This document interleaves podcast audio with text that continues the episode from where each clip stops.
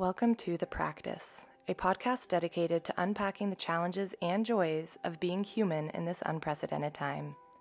Each episode will delve into a different aspect of the practice of living with the goal of leaving you empowered to go out into the world as your best self embodied. Hello, and as always, thank you so much for taking the time and energy to tune into this show. I'm your host, Brooke Davidson.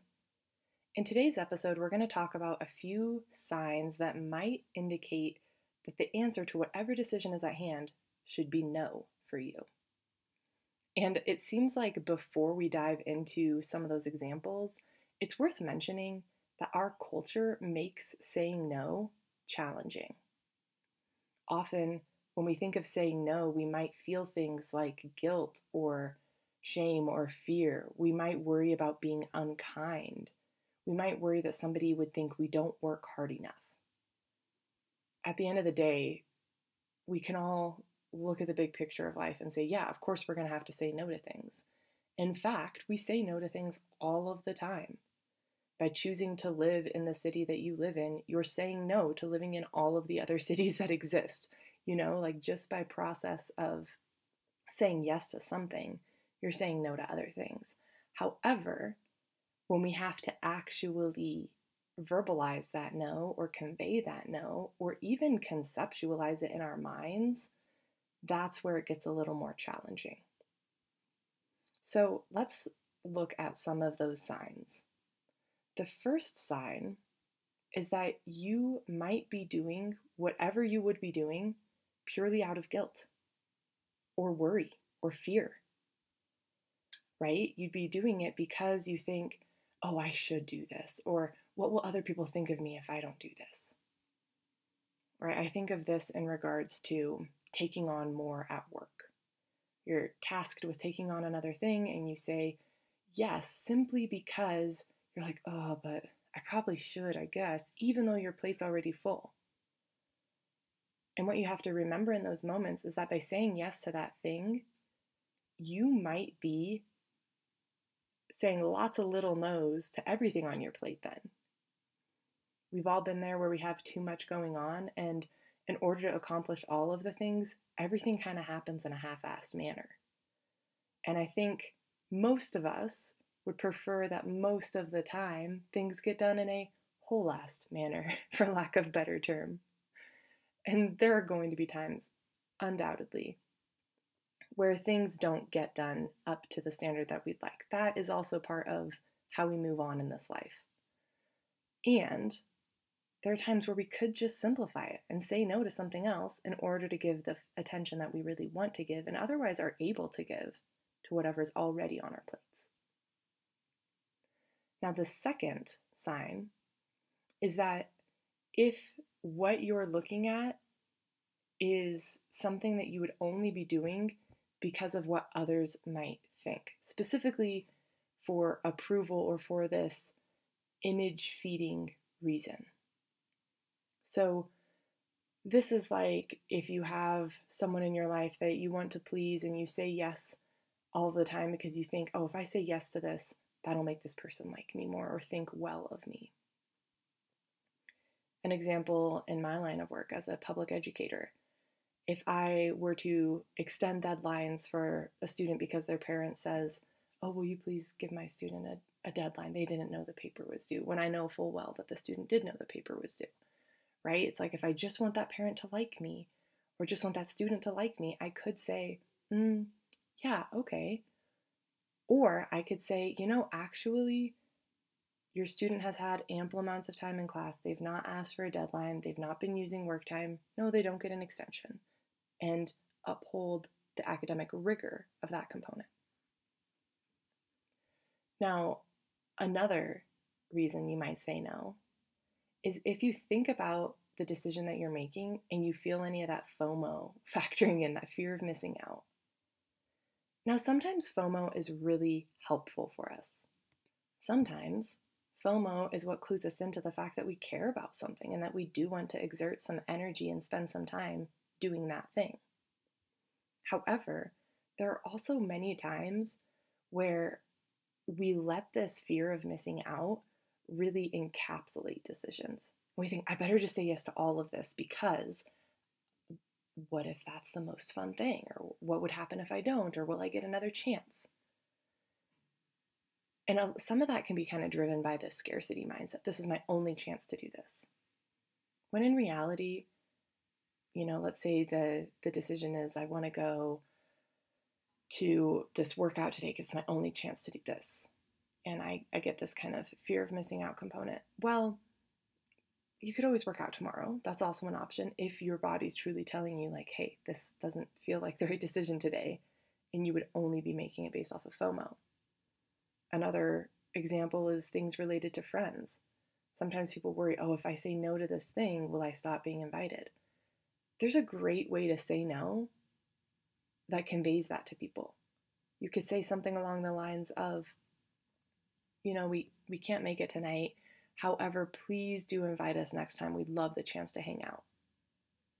Right? Like that's very simple, conveys that you are interested in maintaining this friendship and still allows you to honor that idea of saying no if it's what feels right.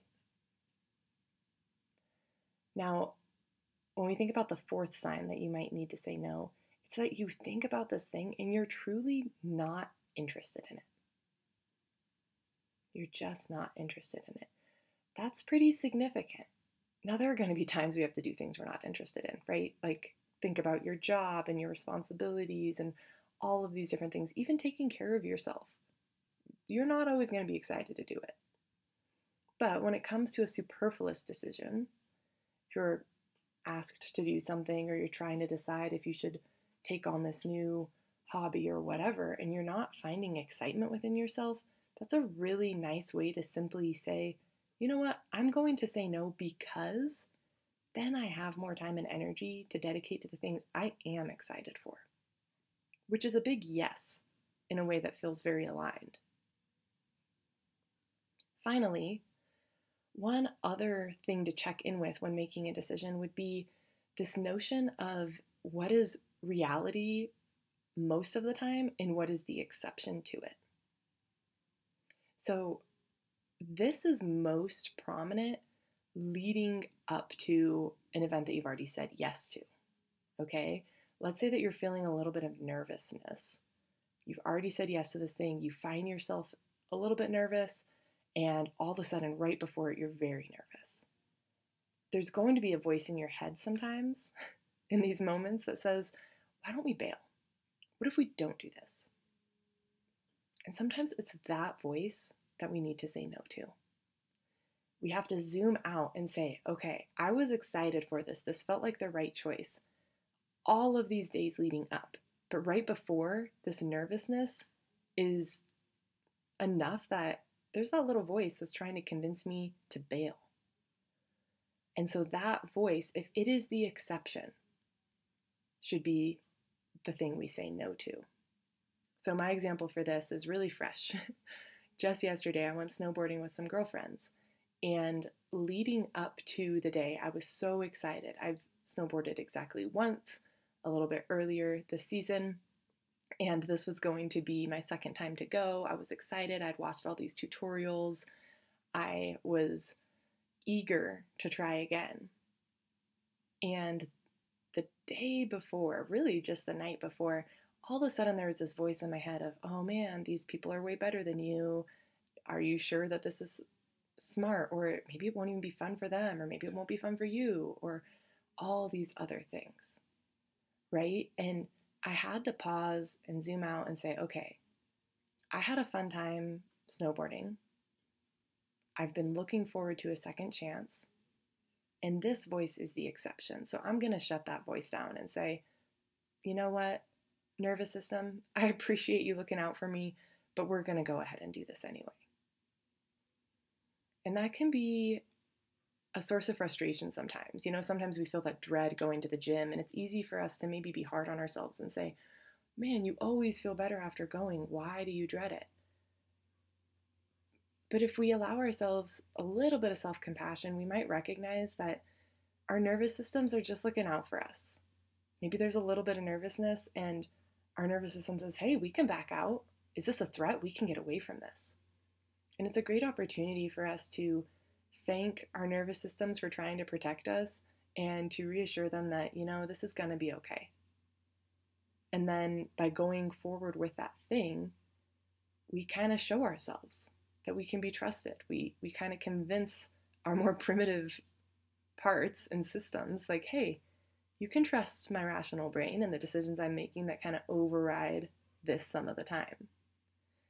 The flip side of that is recognizing when something really does seem threatening and honoring our ways of disengaging in those moments. So, at the end of the day, a reminder that saying no is okay. There are plenty of kind ways to say no. Saying no, in fact, gives other people permission to say no as well. And anytime we say yes, we're inherently saying no to a bunch of other things. And so sometimes that framework alone is enough to be helpful and supportive the next time that we truly do say no, because we get to remember that we're saving that time, that energy for something that might feel a little more important and more aligned. All right, thank you so much for listening.